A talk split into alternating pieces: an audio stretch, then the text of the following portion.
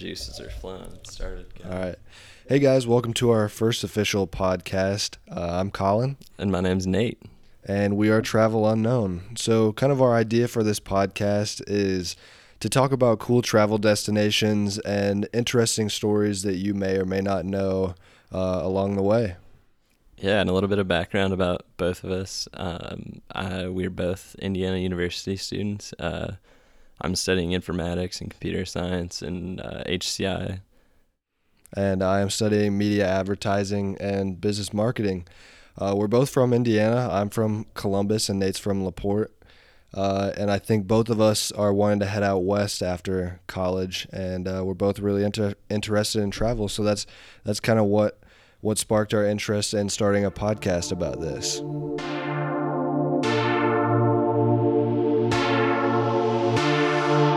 Travel Unknown.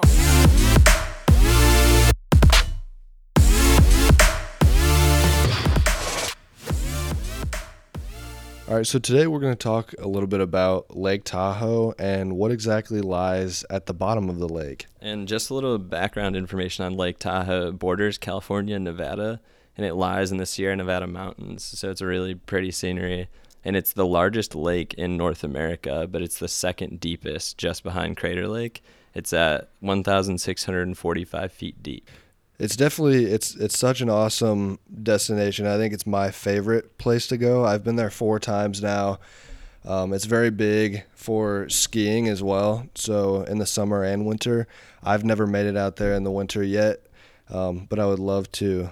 Another really interesting thing is the clarity of the lake. They have a non for profit company out there called Keep Tahoe Blue. It's actually called the League to Save Lake Tahoe.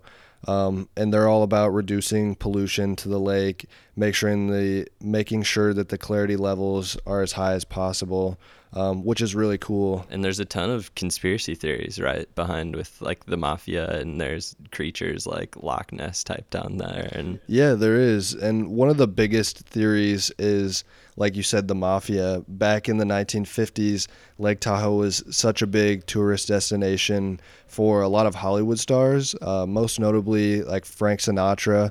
Um, and they would come from Reno, Nevada, which is about an hour away. It's a big gambling city, and they would dump their victims in the middle of the lake, uh, which is really really interesting because that's definitely a possibility, and there's a lot of a lot of uh, background on that. Uh, one story we came across actually is this this guy from Carson City, Nevada, which isn't too far away. Um, he lived there his whole life, and he said that his grandparents lived in Tahoe for over 30 years, and his grandma would always say that back in Tahoe's heyday, when the Rat Pack was running around, um, they would they would get rid of their people in the middle of the lake. So it's it's definitely not a new conspiracy, and it's pretty interesting that his grandma had stories about that. Uh, there's been other stories too, right? About uh, people going fishing and reeling up hands and cut up. Yeah, just a lot of a lot of weird things. Um, there's rumors of Chinese railroad workers being dumped in the lake. Um, and then, like you said, a monster like the Loch Ness monster that they actually call it Tahoe Tessie. I think that one's a little bit more far fetched, but still a funny idea to entertain. Yeah, with the water being so clear, you'd think you'd see it by now. It's not like yeah. you're in Scotland where it's yeah, all dark definitely. and stormy. But there's some pretty eerie stories about things that have actually been uncovered from Lake Tahoe um, that aren't conspiracy. For example, um, have you ever heard of Jacques Cousteau? No, I haven't heard of it. Yeah, I hadn't either, but I guess he's a he's a French naval officer and explorer um, that went diving, scuba diving in Lake Tahoe, and people said when he emerged, he was visibly shaken and said the world is not ready for what I have seen. But there's a lot of people skeptical about this. I mean, some people say that he never went scuba diving in Lake Tahoe because he's a he's he was from France, but it makes you think like how would a rumor like that come about? I guess. Yeah, that's terrifying. I mean, even if someone didn't see anything and they still came up and said those words, like I would still yeah. shit my pants. I don't.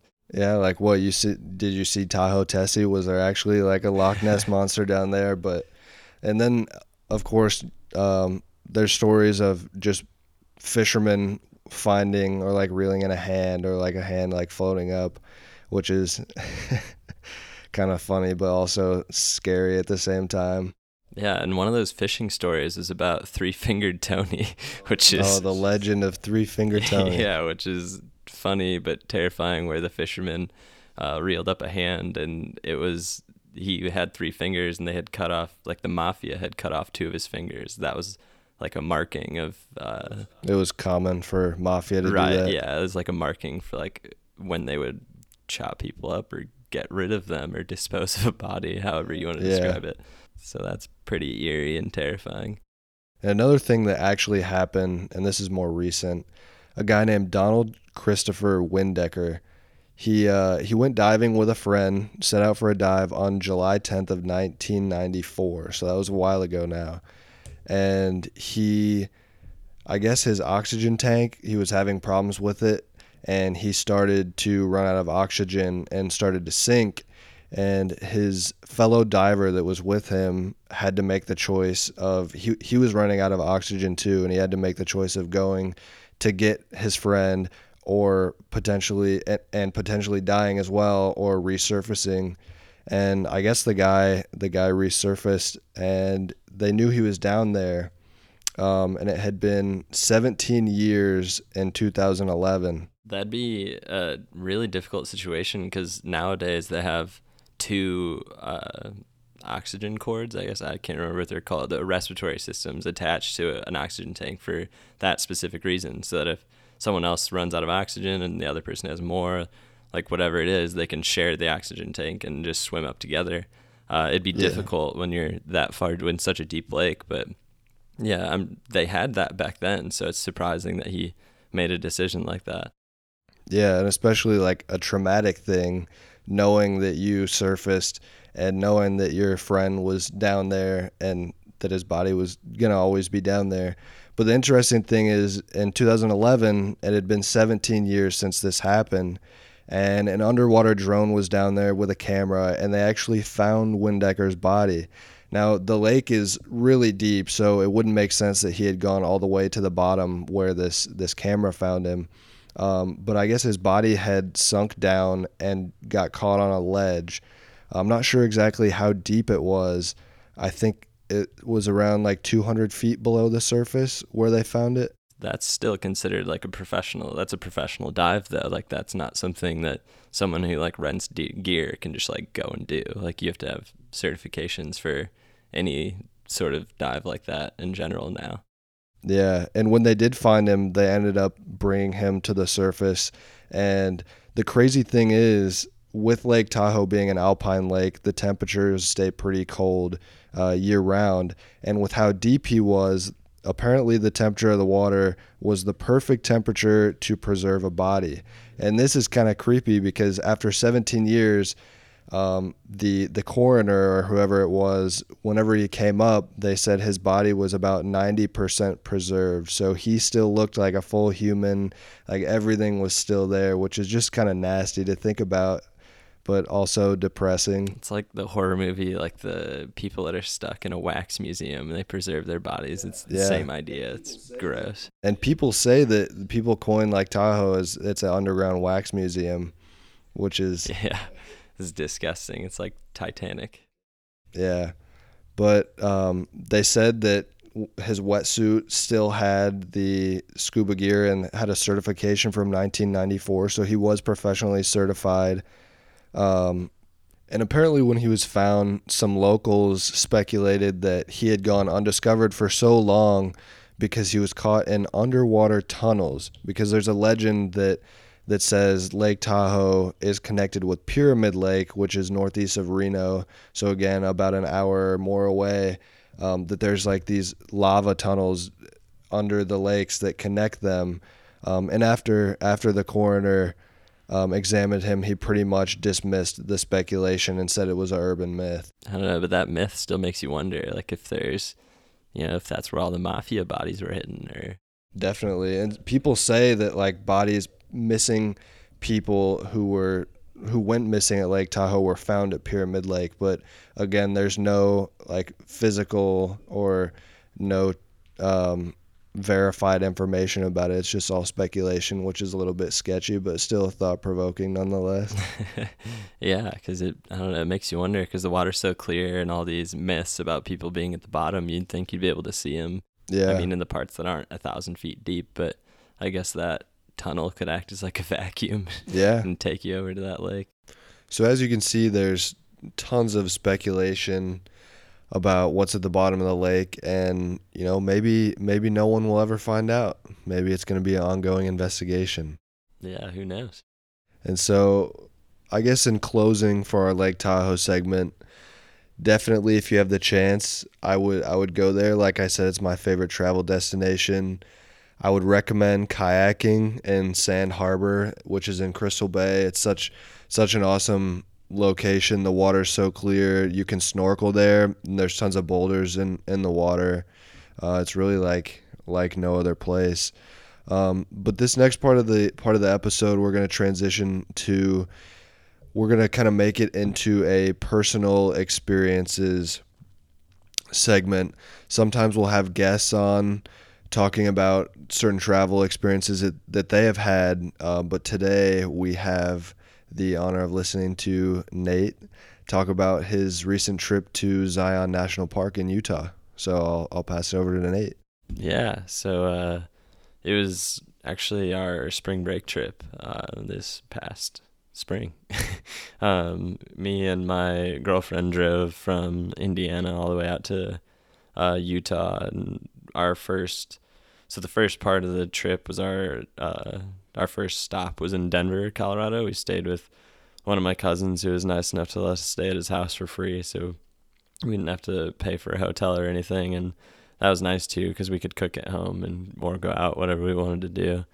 Um, I guess I'll just start from the beginning, unpacking and doing all that stuff. So this was probably our like third big trip that we had taken. Um, and I don't know, maybe we'll talk about the other ones later, but you learn a lot from like doing the first one and doing pretty much like everything wrong and then doing like a few things right and then keep adding on to it for the next one and the next one. So the this time we had a lot it went a lot more smooth and it was a lot easier going um, but packing was it was easier. There's it was only a week long so and for the first two days we were going to be in a house so we were only camping for four nights, I think, three, four nights. Um, so the way we do it is we separate everything into like different bins. So like a food bin, like a gear bin, uh, like sleeping bags and stuff like that can stay outside of it. Uh, like your bags, obviously, but uh, like cooking stuff, your campfire stuff, like everything you could possibly need, like throw into a bin. It's like separate it, label it, do whatever you need to do. Um, and then we uh, kind of separate everything from like what you need when you first get to the spot, like when you're camping. So, like the first thing you typically want to take out is your tent. Like if you're car camping, so put the tent on top. So you like lay, like layer everything. So from the bottom in the trunk, you want to put like the cooking stuff and stuff like that, because like you won't need that necessarily like right when you show up, because the whole yeah, like as soon as you get there, the first thing you want to do is set up your tent. So, yeah, we always just make sure we did that. And it was definitely a different experience because the drive from Indiana to Colorado is pretty dry until you hit Colorado. So, yeah, I mean, Kansas is not much to see there. No, it's all just straight, flat road. Not even, there's nothing. Like, the farmland's even boring to look at. There's not even not even corn to like stare at. There's nothing. There's tons of windmills, but how long of a drive was that from Indiana to to Utah ultimately? I know you stopped in Denver, but how long was the travel time for the whole trip? So the whole trip was probably over I think it was over a day and it's like a day and 3 hours, so like 27 hours total. That's a lot of time just sitting in a car with your girlfriend.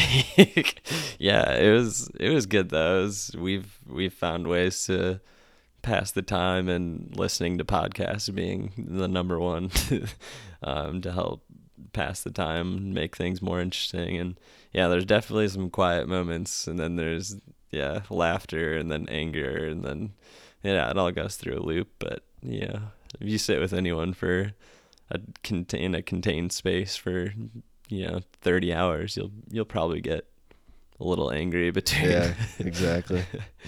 yeah. Um, yeah. So the drive from Indiana to Denver was 15 hours, which after doing this a couple times doesn't it wasn't nearly as bad as it was the first time. Um, and uh, yeah, so we just left it. I think we didn't even leave until like nine or ten in the morning, and then we got to uh, got to Denver with the time difference at like eleven o'clock at night there. Um, so we had plenty of time to sleep in, and the next morning we started out right away. We started with a hike because that's like our go-to thing. So there's a a ton of ton of trails everywhere, all over Denver. Um, one of my favorite spots, like that's not hiking, is the uh, RiNo District uh, in Denver, like the River North Art District. Um, super cool. There's they do this thing where you can they like paint the the alleyways. Like they have a ton of art and they have uh, like people who do um, graffiti and like anything like murals like giant wall murals and stuff and they look amazing and there's a whole week where like businesses and stuff like allow these people to paint on the back of their buildings and it's just insane to see like these random people come and like make these massive wall murals and make them look super cool and make an alleyway not feel like a gross dark alleyway and so is this district in like downtown Denver or is this in a suburb? So it's like just outside of Denver. I don't know. Denver's kind of weird because it's a big city, but it's like a small town feel. So I don't know. Like it's not like Chicago or anywhere that you'd expect like a ton of car unless there's like a Rockies game or something going on. But other than that, like it's really not that hard to navigate. Like there's really not a ton of I don't know, there's not like a ton of traffic all the time. Like even on weekends I felt like um yeah, it's like just outside the city, but like I mean 10, 15 minutes, like not far at all. So highly recommend that. That's super cool. Um and so then how how far after you guys left for Denver, I guess, jumping ahead, uh, how long did it take you to get to Zion in Utah?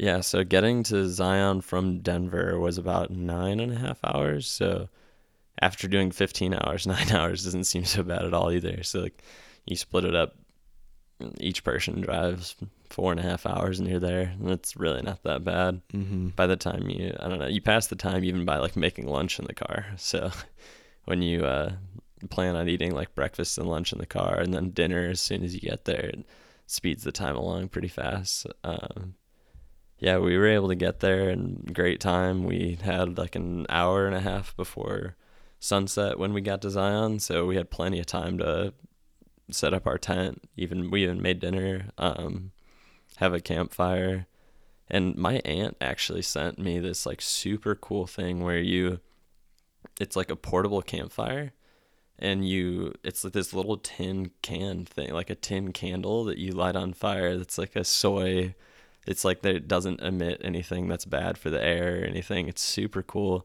and it stays lit for like 3 to 5 hours and like actually like produces heat and it's to put out the fire, you just put the the lid back on top of it, which was really nice. So, so it's made out of soy?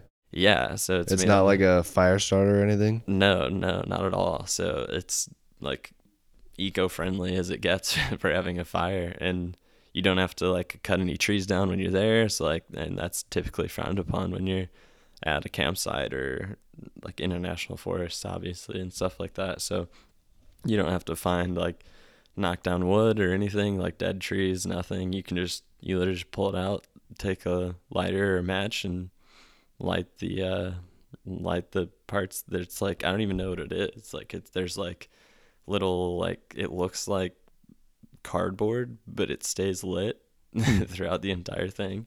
Um, yeah, so we got there, set that up, made dinner, and yeah, super easy to do. And then uh, the next morning we had to Zion, and it wasn't what I was expecting at all. Like all of a sudden, so like we were we were staying just outside Zion because to stay in any of those like major well-known national parks, you have to make your reservation like a year in advance, which is wild. Um, Zion's not as bad as Yosemite, but yeah, Zion was still packed. Like we had planned this trip like three, four months before, and it was already booked.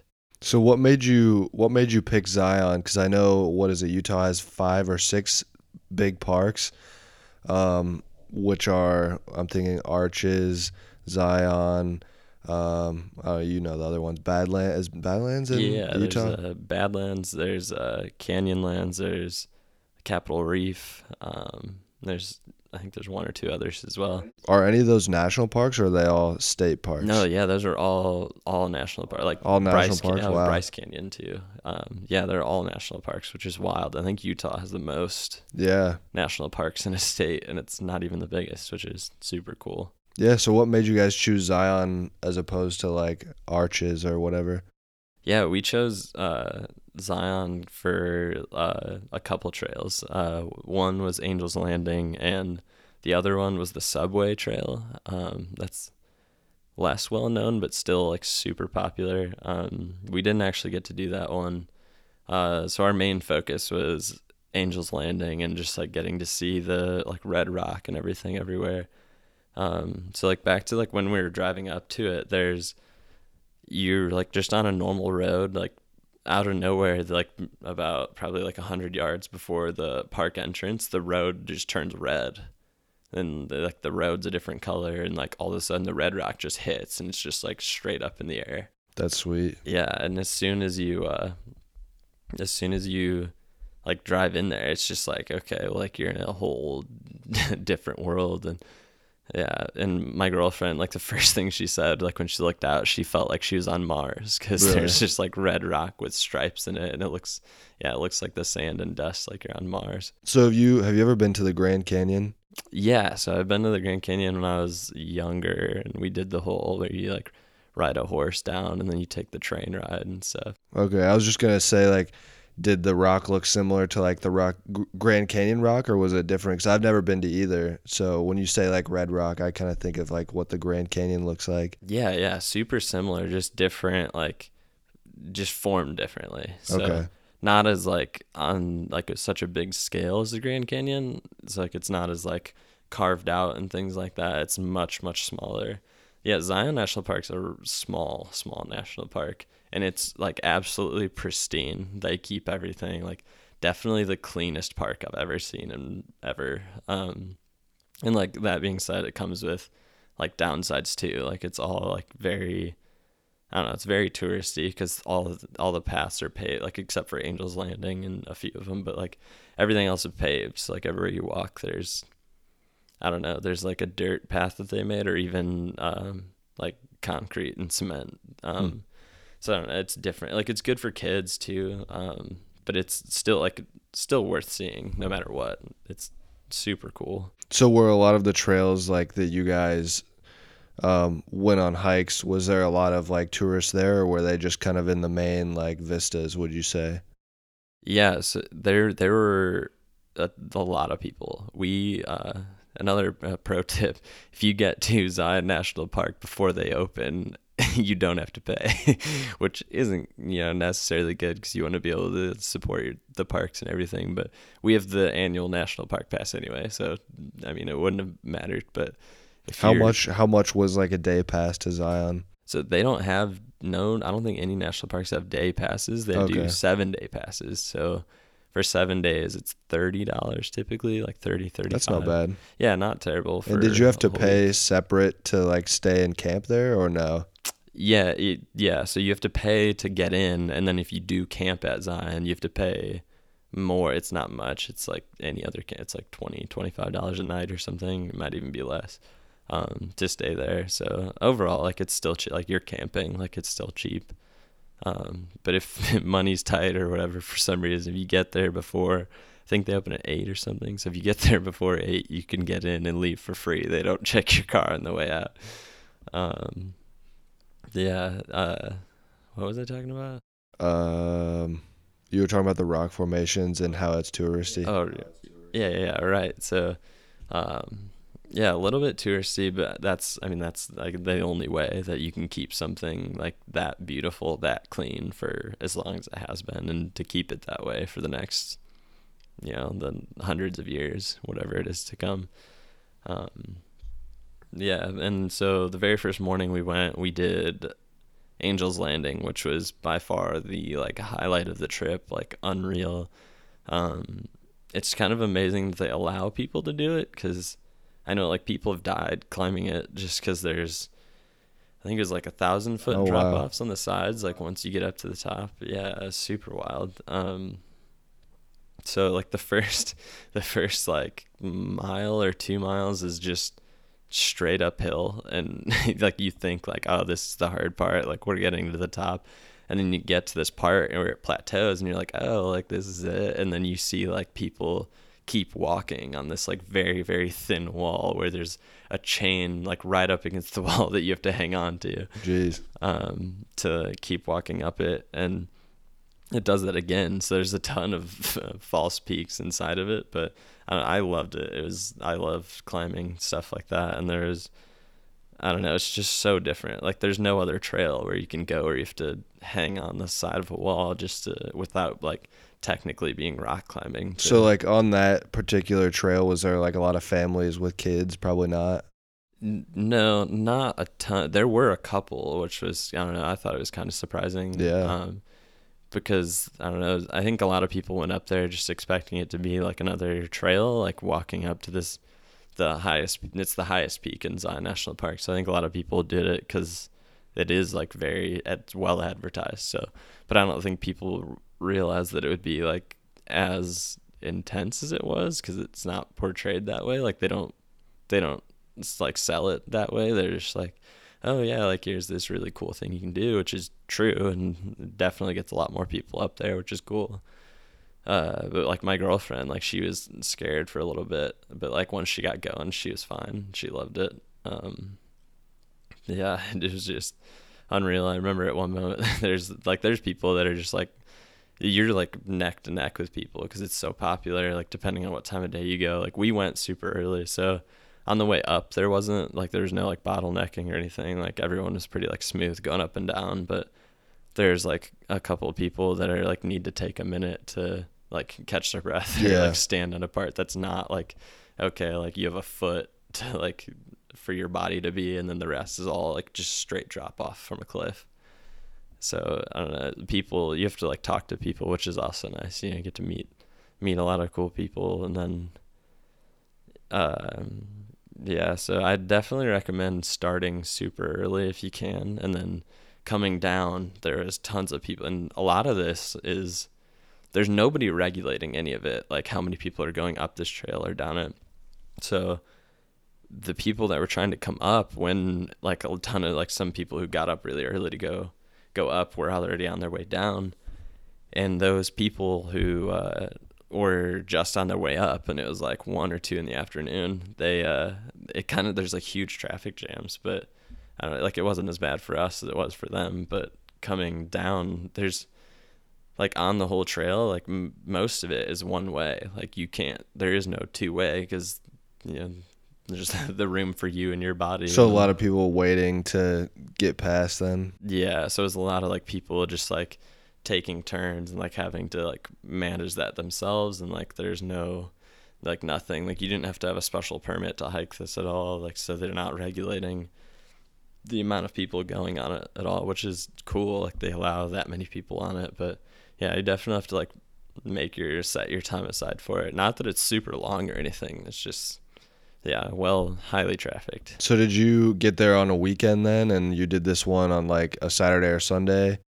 No, so we were there on like a Wednesday. Oh, which was okay. nuts. I was gonna say I expect like when I went to Yosemite, we were there on the weekend, and then also at the beginning of the week, and like the difference between Saturday and Monday was like huge, obviously, and so I just wondered like on that on that particular trail, what day you were there with how busy it was.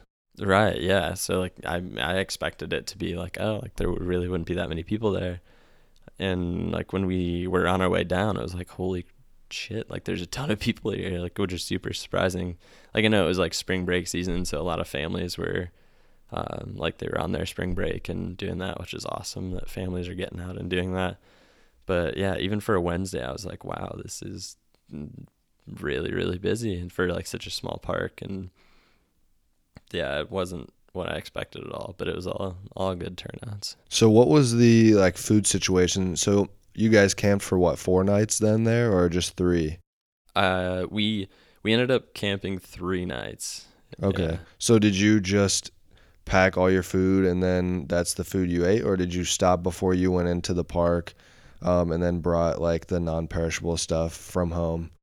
Yeah, so we uh, we brought all the non-perishable stuff from like the stores at home. So we like got what we could, we get as much as we could ahead of time, and like recommend that everyone do that if they can, um, and get a cooler that's can hold ice for like three five days, whatever it is. Yeah, and Um, that comes to our first sponsor for the day, Yeti coolers. No, I'm just kidding. yeah, maybe that'd be really cool. that'd be really helpful. Um, yeah, and you'd be like there. There's like Coleman uh, coolers that are a lot cheaper than Yeti. They don't work as well, but they do. They, they get, get the, the job, job done. done, yeah. yeah, it's not terrible. Like they do actually do hold the ice pretty well for paying $35, 40 dollars or something on Amazon. Um, yeah, so we packed as much as we could ahead of time. And what we do is the last like major city that we go through before we get to like where we're gonna camp is typically where we stop and get things that'll go bad, like I don't know, like carrots or if we buy like eggs or something, like we try and keep it like we try and wait to buy that as long as we can, just so that like it'll stay fine in a cooler, but no, no, it's just easier to Yeah. help you know keep it the best as long as it can before it's sitting in a cooler for five days. Um, yeah, and then uh, so the next after that we went and just like walked around the park. So Zion Zion only has like think like nine or ten total trails. That's it.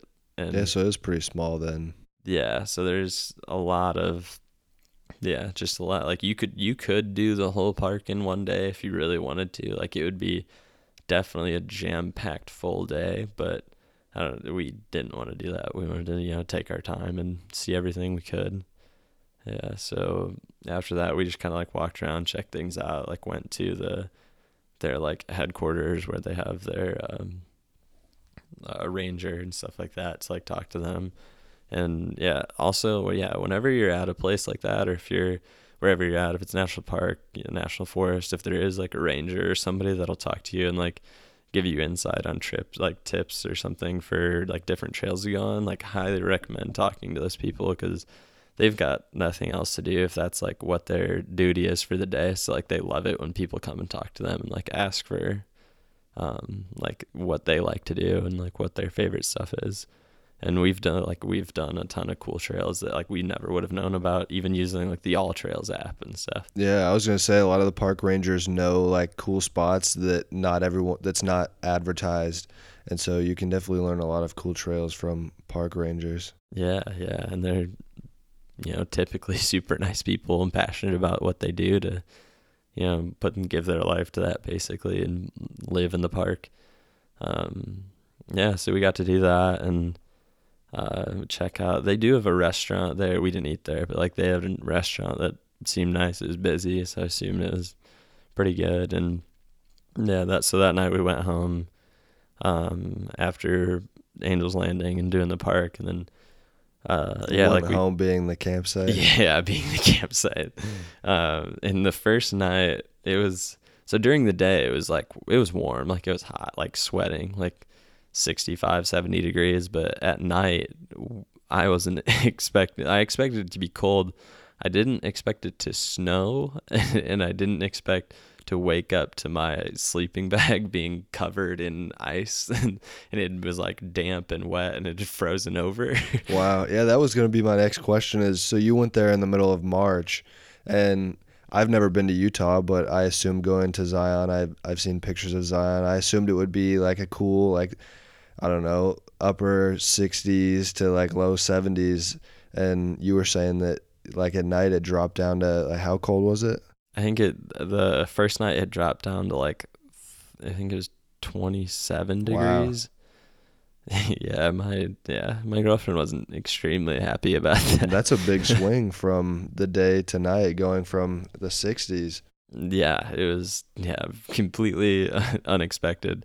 Judging weather for when you're at a national park is extremely difficult because the park and if you stay outside the camp is like typically different because usually the park is either higher or lower than where the campsite is outside of the park. So like it is yeah completely different like night and day between the two for weather. Um, yeah, so I remember the first night, like the first morning. So after we had slept and woke up to like a frozen sleeping bag, we had our alarms set for like I don't know, I think it was like 6:30, 6:45 or something, and my girlfriend. So we we had a we had slept with our uh, like our mummy sleeping bags, and for those people who don't know the that's when the sleeping bag like comes up and over and like hugs your head like a hat to keep you warm. And, and you have to like pull the strings to like make it tight and like so that, so it keeps you warm and all the heat stays in. And yeah my girlfriend had had that pulled so tight and she wore i think like five or six layers and then like three layers on her legs and then a hat at night and like watching her wake up and, and freaking out when the alarm went off and her she couldn't get her hands out of the mummy bag. So because well there's zippers on the inside and out like any other camping bag. So she like couldn't find it though because she was sleeping with mittens on. And she couldn't open it. So the alarm had been going off for like a minute or two and she finally gets it off and her hat had like pushed her hair around and like uh, it was just so funny like watching her awake and just very confused and out of it because yeah. everything was frozen yeah you definitely learn you know you see all the sides of people when you camp with them yeah. for four nights and no showers and yeah, all that good stuff. Yeah, I think it's a good test of a relationship for sure. Yeah, and you this isn't your first first trip, so you guys are well tested. yeah, yeah. So everything's good. Yeah, no surprises on anything. And so, I guess what was Zion like compared to what you expected going into the trip? Yeah, I expected I did not expect it to be as touristy and like laid out as it was because I'd I'd never been to a park like that. I like I've been to I think five or six or seven different ones and between like national forest, state parks, and yeah, and it, I've just never been to one where like the trails all started out with cement and like there was I don't know. That's just not what you think about because like you think about them like preserving it as much as they can so like they don't change as much as they can but zion kind of took a different approach where he's like okay like we're going to take out like these parts but then never touch anything else so and like we're not going to allow people to like leave anything like there's going to be it was just it's, it's so small like it's easier for them to like keep track of everything like the way they did it. And it's yeah it's yeah but like i said before like by far the cleanest park i've ever seen. That's awesome. Yeah which is yeah which is super cool. Yeah so it's just give and take on like what you like and you know to keep things clean or to like keep it as natural as you can. So for any any visitors or listeners who are thinking about taking a trip to zion what would you say uh, like what would your main advice be? Uh, yeah, my main advice would be to do it. I'd say you could do it in two or three days, like we did, um, and pick like two or three main ones. So we wanted to do Angels Landing, the subway trail, which the subway trail is when you have to get like waders and like waterproof boots and stuff, and you hike through the water. And it's like it can be it can be as long of a trail as you want it to be. I think the total can be like it's like up to 16 miles or something. I could be wrong about that. Wow. Yeah, but there's one like a drive like you can get off where it's like eight miles, or you can do like an out and back where it's only like one, two, three, four miles, whatever you want it to be. And we were really looking forward to that, but with the uh, the time we had and like the price that it cost, I think it's about like it's like fifty dollars a person to do it to like rent the gear and then hike it, and the water was freezing cold because it was March and yeah, so like I think and a lot of the stuff hadn't like bloomed completely yet since it was uh, still March. Everything was coming in, but I think that's more of like a summer. I think summer would be a really good spot to do that for. But Angels Landing might be a little bit hotter, but the subway trail will be a lot more doable. And those are the two that I like highly recommend because we walked down to like look at it. So we went to the trailhead since there's only 10 of them. We just took, there's a bus that goes through um, the whole park and you can, you can't drive through it, which is another thing forgot to mention you can't drive through the whole park. You can only drive to the first three stops, and then after that you have to take a bus the rest of it, which is another way that they keep it immaculate, like Yeah. super clean. Yeah, so I'd highly recommend uh, doing that. Like, so it's definitely a cool summer spot if you plan on doing those two like big highlight hikes. Um, yeah, and as for the rest of the trip, so after we finished at Zion, we planned on going to. Uh, I think we planned on going to Capitol Reef and then Arches and Canyonlands because Arches and Canyonlands are like super close to each other. So if you wanted to, you could camp in between them and then do one one day and then another the next day. Arches is we we did end up doing Arches, but we didn't stay because the next so the day we left that night it started snowing like snowing more than it had snowed previously and started hailing and like just wild storms going on for March. Like the weather was just it had never been like that crazy, like that up and down, going from like 70 to like hailing and snowing. So we just hit on our way out. Arches and Canyonlands were right in the way. We didn't have time to do both, and uh, Arches was like the smaller of the two. So we chose to drive through Arches, and we did like a super short hike. Um, but that one's another one that I like recommend you could do in a day because I don't know all the arches are pretty much the same, but it's it's really pretty at uh, sunset. Um, and if you do want to take pictures, take film, photography, whatever it is, it's super cool to do at sunset or at sunrise, either one. Um, yeah, arches is just something you have to see because, like, again, like you drive, like you drive all through Utah, and there's no arches anywhere else, but like all of a sudden you hit this spot, and then there's like hundreds and hundreds of arches everywhere. Yeah, Arches is a place I've wanted to visit for a while now. It's definitely on the bucket list. Yeah, it's super cool. When you first drive up, it's like, okay, well, I don't see any arches. And then you like, they do allow you to drive through arches. So you drive like 10 or 15 minutes before you see one. And then after that, it's like, oh, there's another one and another one and another one. And yeah, it's super cool. Yeah, we drove home after that. We ate lunch at Arches. And after like once we hiked to the spot we wanted to, ate lunch there and then hiked back. And then we just like made our trip back to Indiana. We had to split it up between two days because anyone driving for 30 hours is nuts. I don't know how they do it. So Yeah. we broke it up into two. We did like 16 and 14, I think. And that was a lot, a lot more doable. It was worth the, it was like $80 or whatever it was for the one night in the hotel. Yeah. So all in all, good experience at Zion. Yeah, amazing. Yeah, highly recommend it. I don't, yeah, I would never not recommend a national park, but yeah, it's, they're all just so different. And like Zion was so different than anything I could ever imagine. Cause like I had an idea of what it was and like I'd seen pictures of it, but like you don't see that it's how clean it is and like just how it's so different from everything else. All right, so that wraps it up for this episode. If you have any questions about traveling to Zion National Park or Lake Tahoe, feel free to reach out to travelunknown at gmail.com or hit us up on Twitter at travelunknownpc. And other than that, we'll see you guys next week. Thanks for listening.